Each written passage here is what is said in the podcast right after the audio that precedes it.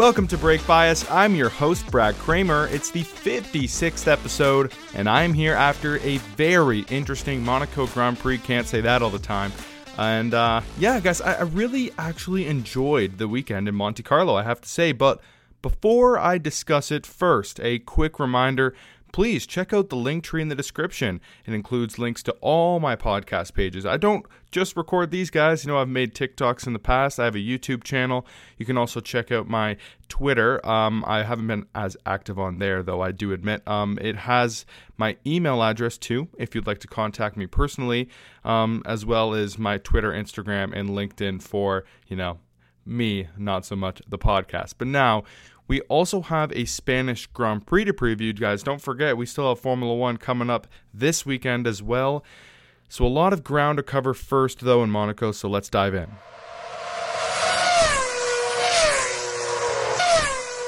As ever, the storylines heading into the race.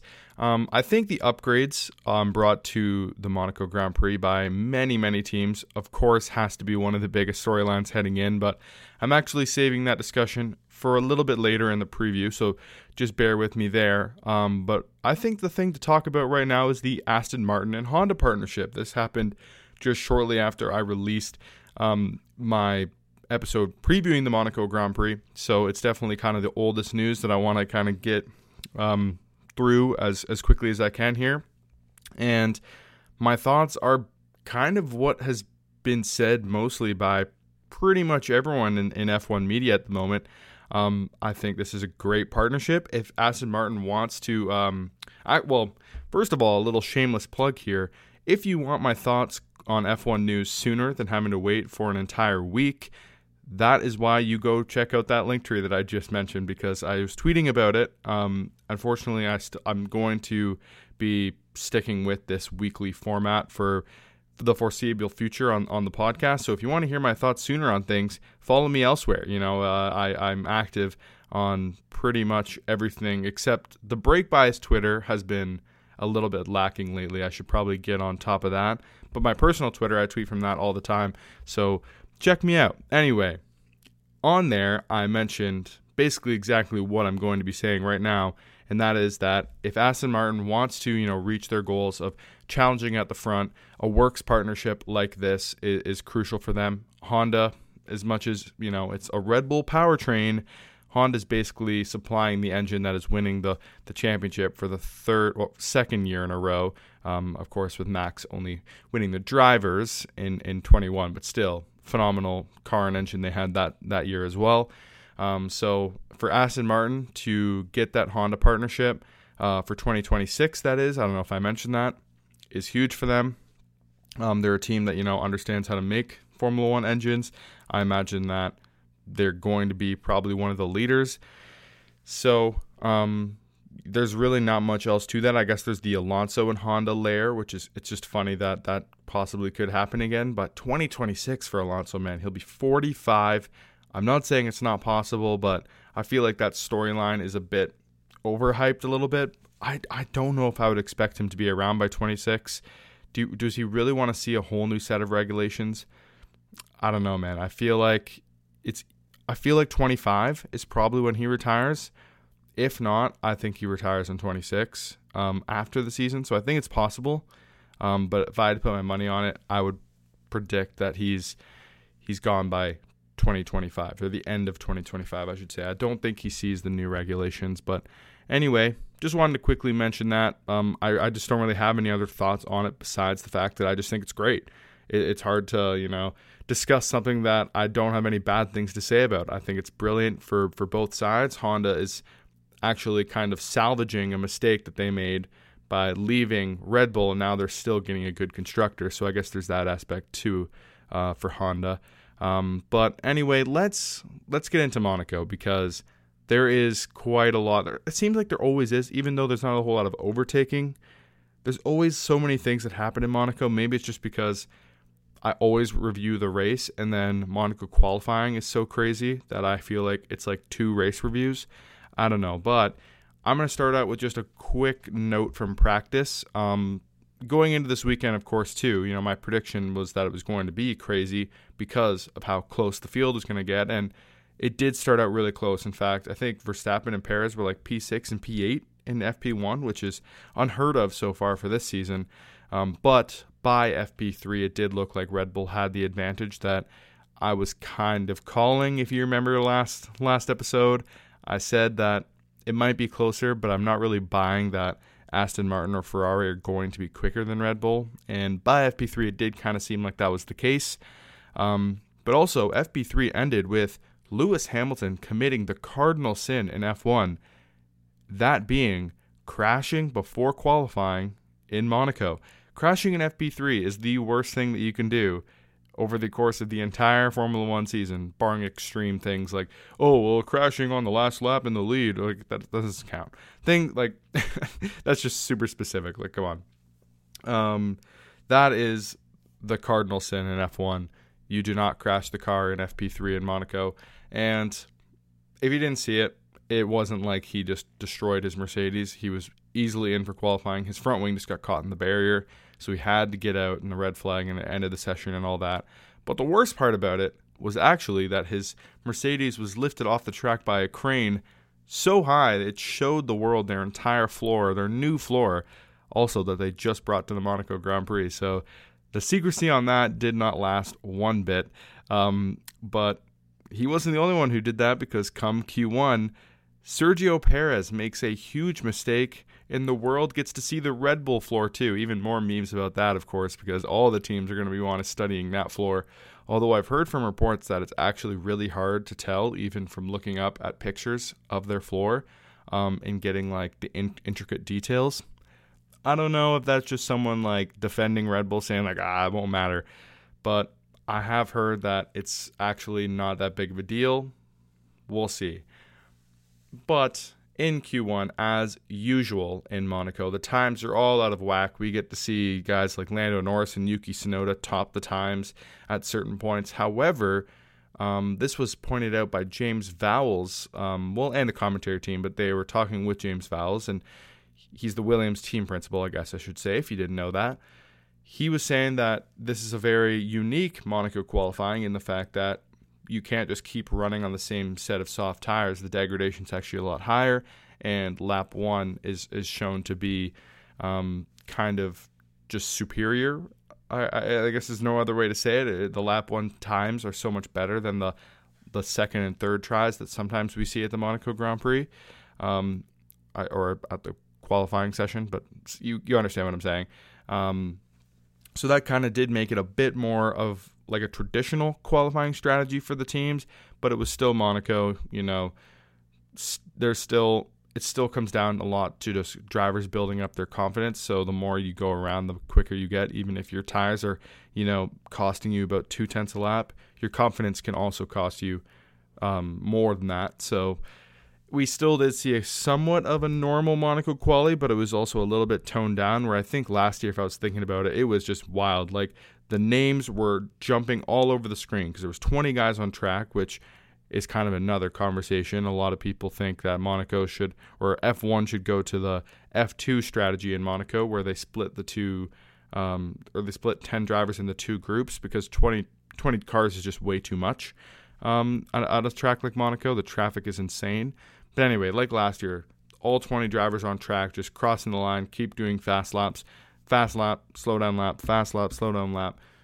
Insanity. It, it's so hard to cover. But this year was a bit easier, but still not to the extreme where, you know, on a regular weekend, uh, say in Spain, where where we'll, where we will be going, um, we'll see the traditional, you know, banker lap and then uh, final fast lap at the end. Um, so anyway, kind of off on a tangent there.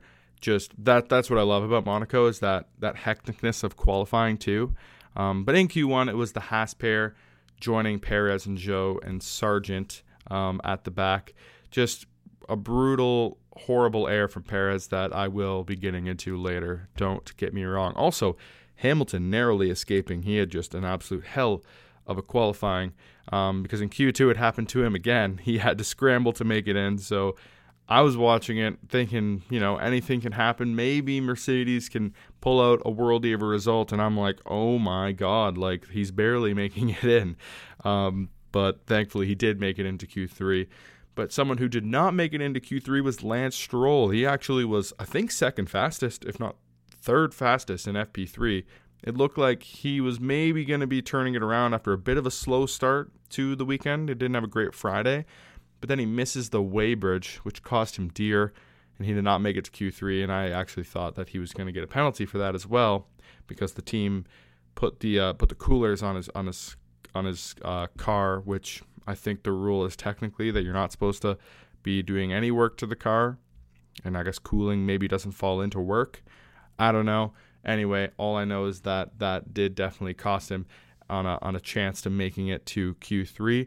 He was joined by Bottas, Albon, Piastri, and also Nick de Vries. But Nick de Vries, P12, not too shabby, although his teammate Tsunoda, of course, did make it to Q3, so it's not like he qualified in, but still P12 in that AlphaTauri is not so bad. Maybe more of a uh, show that the AlphaTauri car is not so bad around here. But anyway, Q3, um, Fernando Alonso kind of laid down the marker, but as I said, it's a different strategy. So saying usually when I say they lay down the marker, they had the quickest lap on the first runs, but because it's not only one or it's not only two runs in Monaco, it's kind of weird calling it the marker, but still, Fernando was about four tenths faster than Verstappen on his first run. Um, Verstappen did eventually take P1 back. Then later in the session, out of nowhere, Esteban Ocon goes up to the top. And I just want to make a quick note before I get into everyone's final run. If we had what happened in the last two seasons the, in the Monaco Grand Prix qualifying session, where somebody crashed on their final runs, Esteban Ocon would have been on pole. But Sergio Perez didn't spin and Leclerc didn't crash into the wall like we had in 22 and 21. So unfortunately, on everyone's final run, Alonso puts together an amazing first two sectors and took provisional pole from Ocon and Leclerc, slotted in between them. So it was the top three. Verstappen was down in fourth. Everyone was watching Max Verstappen. He's down about three tenths after sector one and sector two. And at this point, I, I was still losing it. And I was the fact that he was down three tenths, I was still freaking out, thinking, "Oh my God, Alonso could be on pole here." My mom's watching right beside me and she's saying, you know, she's seeing me react. and She's like, oh my God, you know, like someone's going to be Max. And I was like, whoa, whoa, whoa. Pause, pause, pause, because I know this sector is super short, but he has been quick through here. Fernando hasn't. It's still on. You know, he could definitely grab pole here. And as he went around the final corner, and he's like bumping into the wall in the straight, which was insane. Like, props to Max Verstappen for an incredible sector three. He, of course, did snag pole, and the the the crowd and commentary box just roared for a great qual- qualifying and, and a great final sector from Max. And yes, it was amazing, but I I wasn't surprised. As I said, he was going around the final corner. I said to myself and, to my mom, I'm like, he's gonna do it. I, I I felt it. He, he looked fast through there, first of all. So just by watching, I'm like, hey, this this, this is looking pretty good for him. Um, but I didn't think it was as crazy as everyone said it was. Like, oh, being down three tenths and grabbing that in the final sector, being the shortest one on the track. On in theory, that sounds just otherworldly. And don't get me wrong, it was amazing. But this was not as as great as everyone hyped it up to be. And I, I'm sounding like a huge Max Verstappen hater here. I know that, but it's just the truth. I mean, Esteban Ocon basically matched him in Sector 3. I don't think a lot of people know that. Max was purple. He beat him by just a, a, small amount, but Ocon more or less matched him in Sector 3. Does that mean Ocon had, you know, of course, he had a phenomenal lap to qualify P4, um, but does that give make him the second greatest qualifying sector of all time? Like, I, I just I, I think it was a little bit overhyped. Red Bull was the best car. Uh, the Aston Martin was struggling in Sector 3. Fernando even said that. That was their worst sector. Red Bull was flying through there. Max is an incredible driver who did have an incredible sector, but we need to pump the brakes on one of the best sectors of all time. For you to do that, you have to be tenths ahead of everyone in the field, not just the guy who was in second who had a bad final sector. You know, Fernando's first two sectors were phenomenal and his his lack of pace in the third sector is what cost him pole. It wasn't that he had a good final sector and then Max just absolutely washed the field. So let's let's just pump the brakes a little bit. Amazing job, I'm trying I'm not trying to take anything away from Max here, but it just it it it wasn't like the best thing we've ever seen. It was just amazing. is, is is that like a ridiculous thing to say? I don't know. Um, but also, I guess a final note before we uh, review the race here: Leclerc actually impeded Norris at the end, um, pretty badly in the tunnel. Actually, it was not not good. You you could see Lando coming quick and and just a weird place to try to get out of the way. Like it's it's already kind of tight to try to go full throttle through there, and Leclerc was just in a horrible spot, and he got a three place grid drop, continuing the curse. So that sent him back from third to P6. But yeah, so the order in qualifying, um, well, I guess I, I can do the grid order because of, of Leclerc's penalty. So it went Verstappen, Alonso, Ocon in third. Um, P4 was Carlos Sainz, and then P5 Lewis Hamilton. P6 was Leclerc. P7 Pierre Gasly. P8 George Russell. Now, let's get into the race. At the start, it was all clean through turn one mostly, and then we get to the hairpin, and here comes some shocking racing. I mean, it was bumper cars through there. Hulkenberg tried this ridiculous move on Sargent, and there was quite a few cars involved there. In fact, a few people were in for nose changes right away, and Perez, who started at the back because he crashed in qualifying and everyone had better times than him, he opted to overtake them in the pits because he knew everyone coming in that early was, you know, they were going to be doing slow stops because they had to put on a new wing, right? So it was a chance for him to just overtake them right away, um, not let them, you know, catch up from the back because they'll be in free air. Um, so he overtakes them in the pits. He's like, I'm going to go to the end on these hard tires, and I'm going to come out ahead of, I think it was Hulkenberg, Sargent, and, or was it? No, it wasn't Sargent. Um, Hulkenberg and Zhou, Hulkenberg and Stroll. I I actually forget. I should have wrote it down, but it doesn't r- really matter. They're at the back. I can tell you right now, none of these guys really had anything. Um, they didn't really have any impact on the Grand Prix. They didn't score points. Okay, you guys probably saw it anyway. So in just a few laps time, though, out front, it was already a two-man race. Ocon, like I said, started in P3. He was really backing the pack up. Um, at one point, Sainz actually he was right on his back. He tried an overambitious move uh, down the hill into the Nouvelle chicane. He ran into the back of Ocon. Luckily, they both were able to continue. Sainz got some damage, and his wing was hanging a little bit. And you know, every time we see that now, we're like, "Oh, is the meatball flag going to come out? The the black and orange?" It didn't. It flew off, and Hamilton actually ran over it, which made my heart skip. But um, everything was fine, and, and it actually didn't really affect Sainz's pace too much. Ferrari did bring out the front wing, like if Sainz felt he needed to come into the pits. Sainz made the right call to stay out. Absolutely the right call. Good job from him. Later on in the race, the first overtake went to Kevin Magnussen. Congratulations, an overtake in the Monaco Grand Prix we actually saw quite a few after this, all, all, jokes aside, because Logan Sargent, who Kevin Magnussen did pass, was really starting to tumble down. I felt horrible for him because he was a sitting duck in Monaco. How are you a sitting duck in Monaco? His mediums were just absolutely dead, though, so maybe that shows just how great Lewis Hamilton is when his mediums were absolutely dead, holding off the likes of Sebastian Vettel and Max Verstappen in 2019. But anyway, um, as we got closer to the pit window, um, a lot of teams were concerned that the rain could be coming soon, and of course, they don't want to pit and lose track position at a track like Monaco and then have to come in and pit for inters and, and lose that track position, right? But anyway, from the top group, still we we had a uh, we had an Alpine instead of Stroll and or both Alpines actually instead of Stroll and Checo in the top eight, mind you. But Hamilton was the first one of that group who still decided to come in. He could slot into a nice gap in front of the rest of the midfield, come in in eighth place with a ton of free air and try to undercut. Um, that he actually set fastest lap, I guess I should say, but that also brought in Carlos Sainz to cover him, and then on the following lap, Ocon to cover him.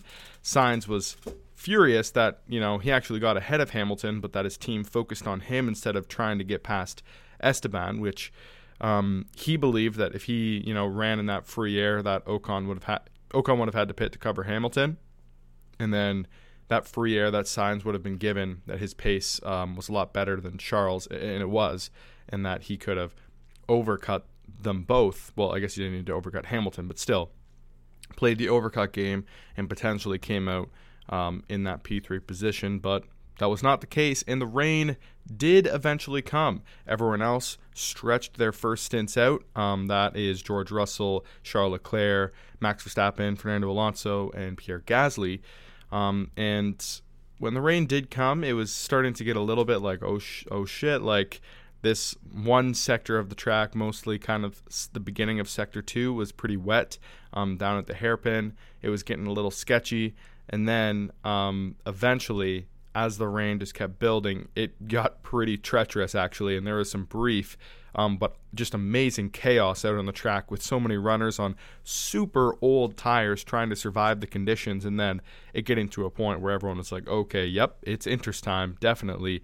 And this led to some frantic strategies too. The ones that went on Inters early were typically the ones who they didn't lose out. I wouldn't say there was any big gainers of going on the inters early because I don't think they were the fastest tire straight away because um, it did kind of hit that crossover point like really quickly and nobody was late to the party besides maybe Ferrari classic Ferrari. But we'll talk about the just the top group because I would be here all day explaining everything that went went on in the back because it was craziness in the back.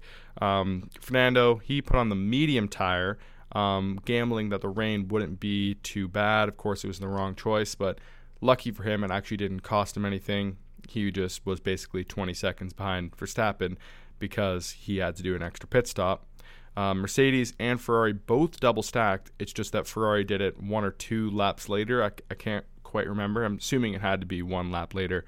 Um, and they both lost. They both lost out because of that. Um, luckily for for Charles, um, Gasly had a slow stop, and he actually um, got ahead. Actually, and I think at the time it was Sainz, and then Sainz had his off.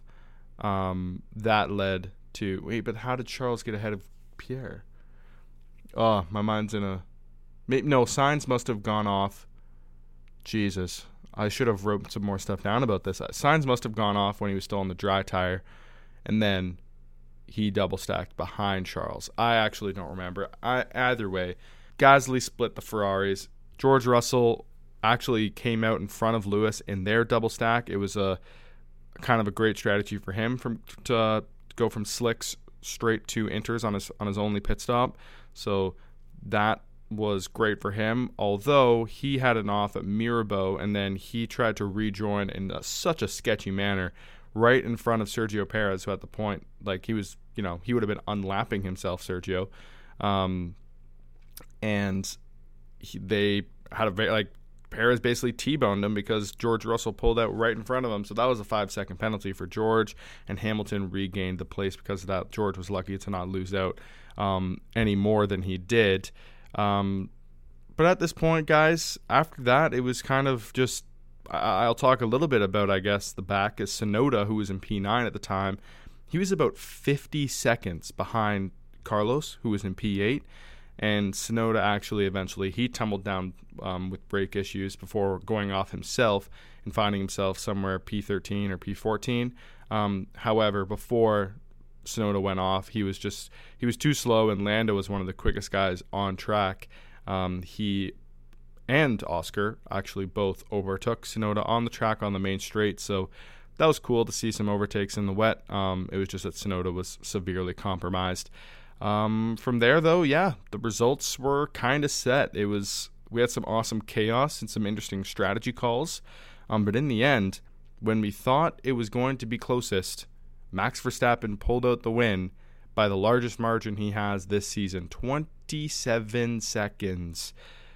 Bonkers. But before I get into the final results, um, I just want to quickly say the race direction. That was a storyline going into the Grand Prix and it was much better with F1 in control. I felt we got more action than usual, and the cameras were switching more often to, and, and getting more angles, and, and we just I felt like there was more going on, and I think we had a good race to go along with it, but at the same time, you know, we we just had I feel like the race was also it felt better because of the F1 direction, so they kind of went hand in hand. Um, but anyway, the final results, guys: Max Verstappen but just a brilliant display of racing. I mean, converting that advantage and living on those medium tires for for just way too long. It was it was supremely impressive. P2 Fernando Alonso, a valiant effort, but unfortunately his his hopes at a win were pretty much gone after quali. Max was just the better uh, racer and in the better race car on Sunday. P3 Esteban Ocon, what a result for the Alpine team. That's his third career podium.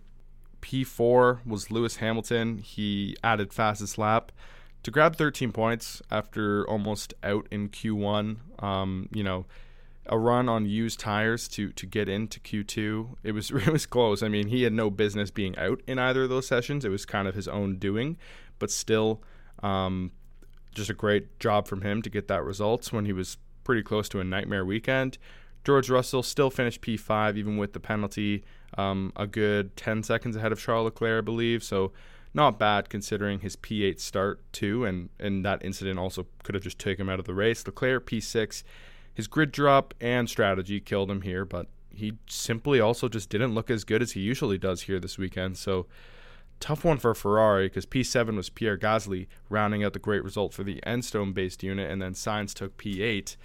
He was arguably lucky to finish with all the incidents he had, um, but at the same time, he could have been P3. So very, very disappointing for Ferrari, as I said. And then P9 and P10 went to the McLaren drivers. So kind of a mixed result for them because double points finish, woohoo, yaha. But their main opponent, Alpine, absolutely wiped them. So um, that's probably the weekend, even though they got double points, the weekend that they will lose the most points to Alpine, who scored what a ridiculous amount of points, 15 plus what's I always forget what P7 is. It's six points. Yeah, P7 is six points. So do the math 21 points. McLaren had three. That's an 18 point advantage for Alpine. So not great. Driver standings Max Verstappen. He's got a healthy lead over Sergio Perez now. Uh, it's such a shame, but 144 points for Max, only 105 for Sergio. Fernando Alonso is actually closer to Sergio than Sergio is to Max at this point because Alonso's at 93, only 12 points behind Perez. Lewis Hamilton quite a far, quite a ways back, sorry, uh, from Fernando Alonso at 69 points. Haha. George Russell 50 points, 19 back from Lewis. Carlos Sainz two points behind George Russell. Charles Leclerc a further six points behind Carlos Sainz at 42, and then it's a bit of a drop off to Lance Stroll down at 27. Fernando Alonso, 93 points. Lance Stroll, 27. Uh, that's yikes. Uh, Esteban Ocon is only six points now behind Lance Stroll with 21. Um, Pierre Gasly has 14, rounding out the top 10. Looking at the Constructors' Championship, Red Bull, just uh, not even a great weekend from them because Perez didn't even score, but still 249 points. The next team is Aston Martin, who only has a one point advantage over Mercedes 120 for Aston to 119 for Mercedes, and that is purely because Mercedes has two good drivers and Aston Martin basically only has Fernando Alonso. Ferrari, a little bit further back, 40 points, or sorry, 30 points behind Aston Martin at 90 points. Alpine, 35, quite a ways down. Then McLaren 17, and the bottom four stay the same. Haas 8, Alfa Romeo 6, AlphaTauri 2, Williams 1. Now, prize, demise, and surprise quickly before we get into the Barcelona preview. The prize, I know I usually take um, a bit of a different look at this than just trying to give a driver of the day, um, but I, I I feel like the prize has to go to Esteban Ocon for any driver on a team that's not in that top four um, this year to get a podium is just a huge result.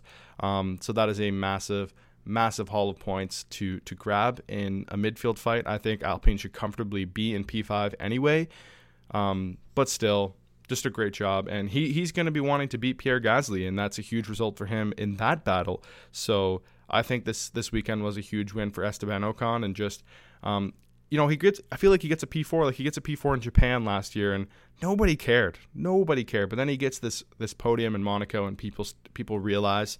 So I feel like just that one extra position is also just huge for him getting some recognition um, for his for his efforts. Because I feel like last year I preached this all year how c- consistent and and great he was, um, and it just kind of nobody cared because Alonso um, had more of the stellar results for Alpine. And don't get me wrong, Alonso was better than Ocon last year, but Ocon was still good, and uh, he just didn't really get any love for for his efforts. So.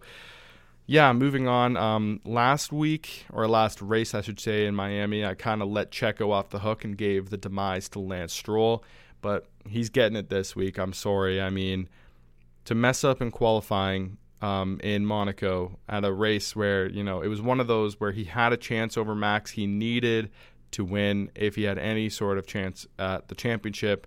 I already think it's over, guys. I mean, it would take an absolute nightmare of reliability or something for Max Verstappen for to lose this championship to Checo at this point.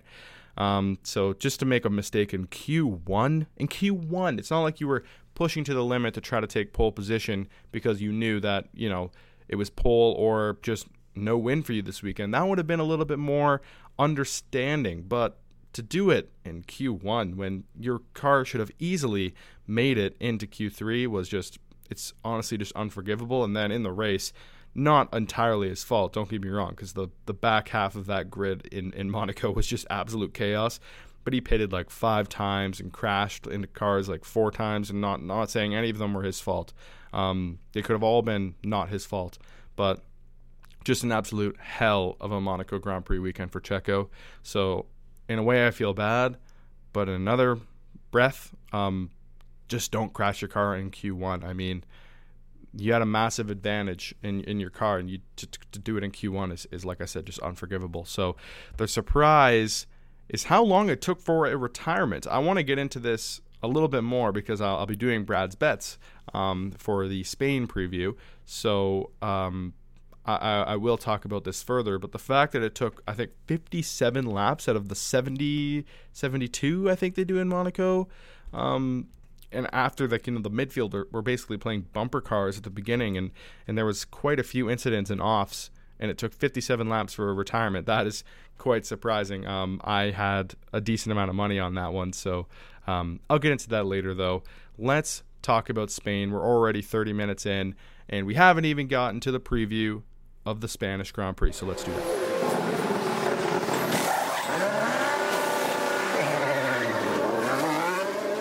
Okay, guys, more storylines. Something I want to quickly talk about before I finally get into the upgrades as promised. So Alfa Romeo and Haas have made a title partnership. I guess is is what I'm I, I feel comfortable calling it that. It's the exact same as Alfa Romeo Sauber currently, um, and Sauber will lose that um, title deal next year, and they'll go to just being Sauber in 24 and 25.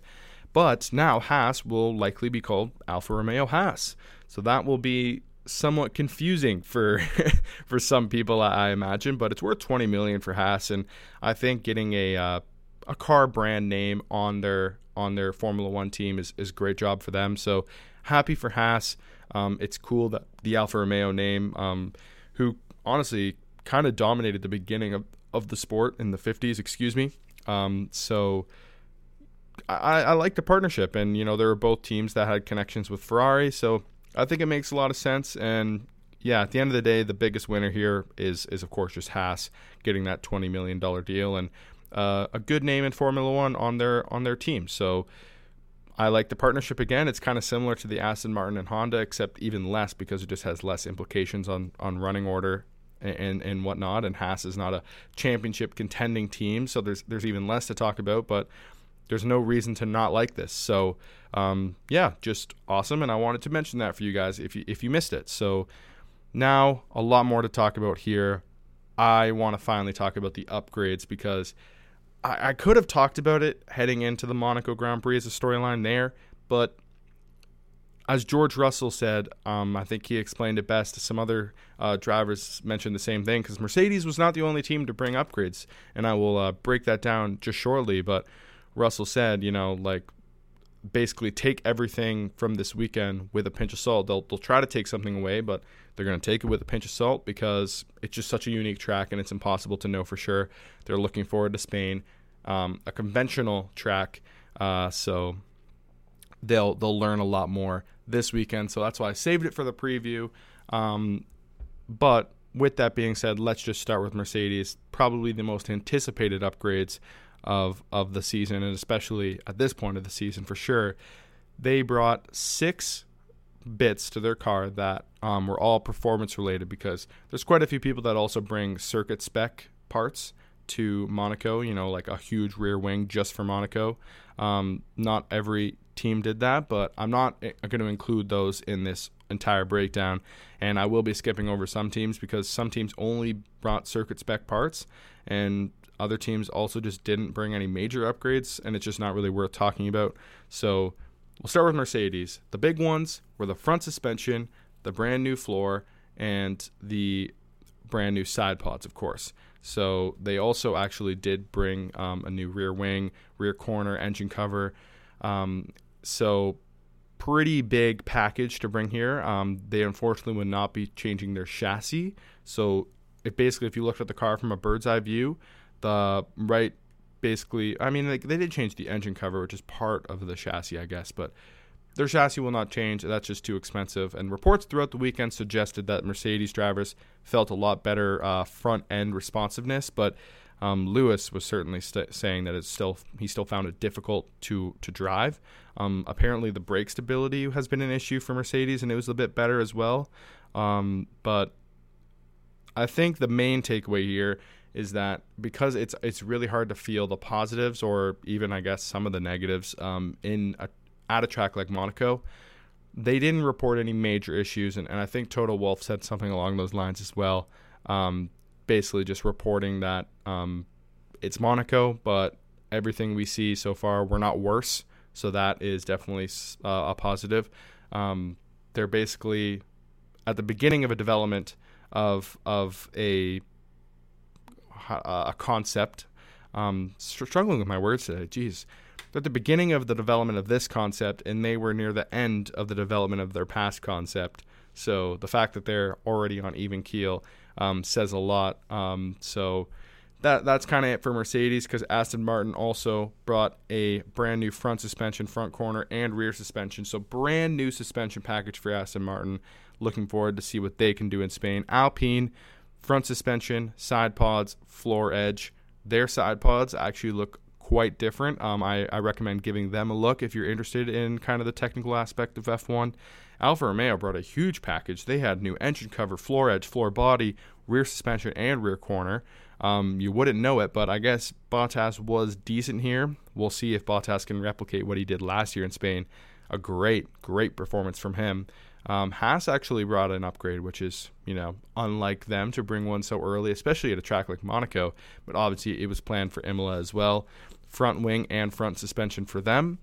Alpha Tauri brought the biggest package out of anyone nine all nine performance related bits. That is pretty incredible. So um, a brand new floor, a diffuser, new side pods, new engine cover, new front suspension, new rear wing, um, and those are just kind of the major ones. Massive, massive upgrade, and maybe it showed because De Vries P12, he's really struggled, um, and he's still qualified behind Tsunoda, yet P12, not not bad at all. So we'll see if AlphaTauri's got anything to show in Spain and then Williams, um, just a new front suspension for them too. So a lot of work to the suspension going on, which I wonder if that is, you know, some of the teams recognizing that the advantage that Red Bull has does not come from the side pods or even their floor. A lot of it is just their mechanical platform that all starts with the suspension. So that is definitely some interesting stuff. So take all that um, with a grain of salt, I guess, as well. But I figured I'd report it to you guys because it was interesting. That was all per Formula Racers, a great account to follow on Twitter. I have to give them the credit. But let's get into some track stuff now. Um, we have the old Catalunya track layout. Actually, I, I can't believe it's it's been 40 minutes for me to finally yell out that there's no more terrible chicane. it's a beautiful, beautiful day to be alive when the Spanish Grand Prix chicane is gone. Oh, the worst couple corners in F1 is no longer. Hopefully, that will lead to some more racing down the main straight into turns one and turns two. That chicane was such a racing killer. Um, so now they'll be able to slingshot right onto uh, onto the main straight, um, which I think will be better. I'm just hoping that it doesn't lead to like DRS blowbys. However, it should make for more overtaking. I just hope it's not too easy. But anyway, I still think overtakes that are too easy are probably still better than just being stuck the whole race. So we'll see how it goes. Um, but last year, Max Verstappen won from Sergio Perez. Leclerc had himself a huge early lead, 13 seconds about before his engine went. And then Verstappen, uh, he actually had a little trip through the gravel, as did Carlos Sainz, but Carlos was a little bit more anonymous in that race, um, where Verstappen, of course, recovered to win. Um, but at the time, when he was, I think, back in third, third, no, I guess he, I don't, I don't remember exactly, I guess, but my point is, he was battling with George Russell, which led to some great aggressive defending from him. Great racing. Honestly, I, I think it was a little bit testy, but at the end of the day, it was some great stuff and very entertaining. On lap one, too, also Lewis Hamilton got a puncture from the Haas of Kevin Magnussen. Lewis uh, wanted to retire and save the engine, but he was setting fastest laps on his way back to P5. It was kind of the first sign of life for Merc with Russell battling with Max and Lewis flying on his on his recovery drive. So could that happen again here? We will see. My prediction for the Spanish Grand Prix. Um, I guess Checo was decent here last year, and Charles had a great lap for pole position and was kind of dominating until his engine went. But I think Max's form is just too good at the moment. It's so boring, but I got him for pole. I'm, I'm going to say Checo still slots in behind him in P2. Kind of has a bit of a recovery weekend after a few weekends in a row that haven't been so great for him. Um, for the race, I, will say um, well, I'll say Leclerc is P3 because I feel like the predictions are honestly more interesting for where I think Aston Martin, Ferrari, and Mercedes are going to end up. So I guess I should always mention them. I'll take Leclerc actually to to grab P3 in qualifying ahead of Alonso and then the Mercedes pairing. Um, for the race, I will take that Red Bull 1 2 with Max Verstappen winning. But the battle between Alonso and Leclerc will get interesting. I think they will have a good battle here. Um, but I'll back Fernando to get it done late with uh, just more tire life than Leclerc because that's uh, kind of a recurring pattern we, have seen with Ferrari and, and the Aston Martin just having way better tire life. Um, so my bold prediction though will be that Pierre Gasly takes P7 ahead of Lance Stroll and Carlos Sainz. I worry a bit about Stroll at the moment, and I just this is more about I think Gasly was very frustrated by um, his teammate grabbing that podium in Monaco. So he just rages back, and Alpine a little bit more competitive. I think he out qualifies Carlos, and um, oh sorry, no, he finishes ahead of Carlos and of course Stroll. Um, Pierre and Carlos had a good battle in Melbourne, so it would be interesting to see that again, and maybe Pierre hold him off this time and actually convert the great race into uh, into points instead of crashing into Ocon after the red flag. But anyway, bringing up pain for Alpine fans if you do exist and listen to this podcast. Anyway, Brad's bets time. Ride the bias every weekend. A review of my Monaco picks. I had the Max Verstappen win, and I also suggested doing his double, which means pole position and the win for increased odds. That cashed. Fernando Alonso podium. That cashed. But the ones after that, Yuki Tsunoda points. This one was just a massive L. I mean, the points finish was looking great. Of course, his P6 was a bit uh, aggressive, um, but the points finish I thought was on, and then just that AlphaTauri car, just the brakes just fell apart in the end, um, and he fell out of the points and spun off too. But as soon as Piastri passed him, he was going so slow that he wasn't going to repass or anything. Of course, so as soon as Piastri passed him and he fell back to P11, I was like, "Are you are you kidding me? Like, is Tsunoda going to finish P11 again?" Um, but he spun, of course, and, and lost that place too. So this was actually Tsunoda's worst weekend after saying um, that he would be in the top six in one of my bold predictions. But uh, anyways, that one, of course, didn't cash. And then the no retirements long shot was, again, like I said, looking so great. Um, but of course, Lance Stroll puts his car into the wall twice um, at the hairpin and at uh, the lower Mirabeau. So he retired, and I will note this too. He was not the only retirement. Magnussen pulled into the pits, I think, with three or four laps to go, If Stroll didn't retire and Magnussen blew that bet for me, I would have probably screamed at the top of my lungs that some of you listening from, from Europe would have heard me in Canada. I would have lost my mind because I had about 15, 20 bucks on magnet on no retirements, which would have been a huge cash out. Um, of course, that didn't cash. And if Magnussen cost me that with three laps to go, I would have lost my mind. I will say that now. But thanks to Stroll, I guess, I guess he didn't make me scream. Um, so this week, though, I've gone from being excited for the potential opportunities to seeing nothing but pretty bleak options, honestly. I have for minus 175, which isn't uh, too exciting, but both Red Bull drivers to finish on the podium. I personally think Checo bounces back, and it's almost a guarantee that they do. So minus 175 is not too bad. Um, for people who don't understand how minus works, plus it's really easy. So plus 100 is double your money, plus 200 triple, and, and it just keeps going. Um, basically, it's to bet $100, how much would you win? If it's plus 100, you'd win 100. If it's plus 200, you'd win two. That that's all it is. Now, for minus 175, it's a little bit more confusing. It's how much you would need to bet to win $100. You would have to bet 175 to win $100. That's how minus 75, 175 works. If it's minus 1000, you need to bet $1000 just to win 100. I hope you understand. But anyway, um, max is double again for minus 120s. Not a bad bet. Um, a Bet 365 exclusive. FanDuel will never have this. It's a total classified drivers three way.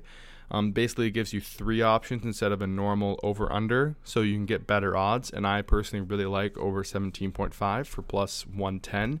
So basically, all you need is not there for there not to be three retirements. There hasn't been very many lately, um, so I think you bet on there to be two retirements or less, and you double your money. It's pretty good. Um, another one plus 175 for the amount of leaders to be in the race, um, and for that only to be two. Um, I think that's a good bet with Red Bull probably set to dominate again. In the long shot of the week, because I just really don't have one, um, it's still the longest odds, and that's just Oscar Piastri to score, po- score points. Kind of boring, but plus 350. I think McLaren should fare well here. Um, so it's decent. If you want to get really wild, I don't know, take a flyer on like Carlos Sainz going fastest in Q1 or something. Uh, it's like plus 3,300 or something crazy. Um, anyone can go fastest in Q1. Max can go out and set a time and it'd be so good that he's definitely not going to be eliminated. And then he just doesn't come out for a second lap because why bother? And then that's when the track evolution helps a Ferrari or something go fastest. It's you never know what happens, and for plus 3300, it's definitely possible. So go for that if you really want.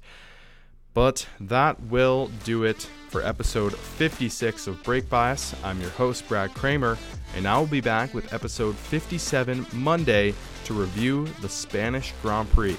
What can Alonso and Sainz achieve at their home race? What can the big upgrades show at a more conventional circuit? I can't wait to find out. Goodbye.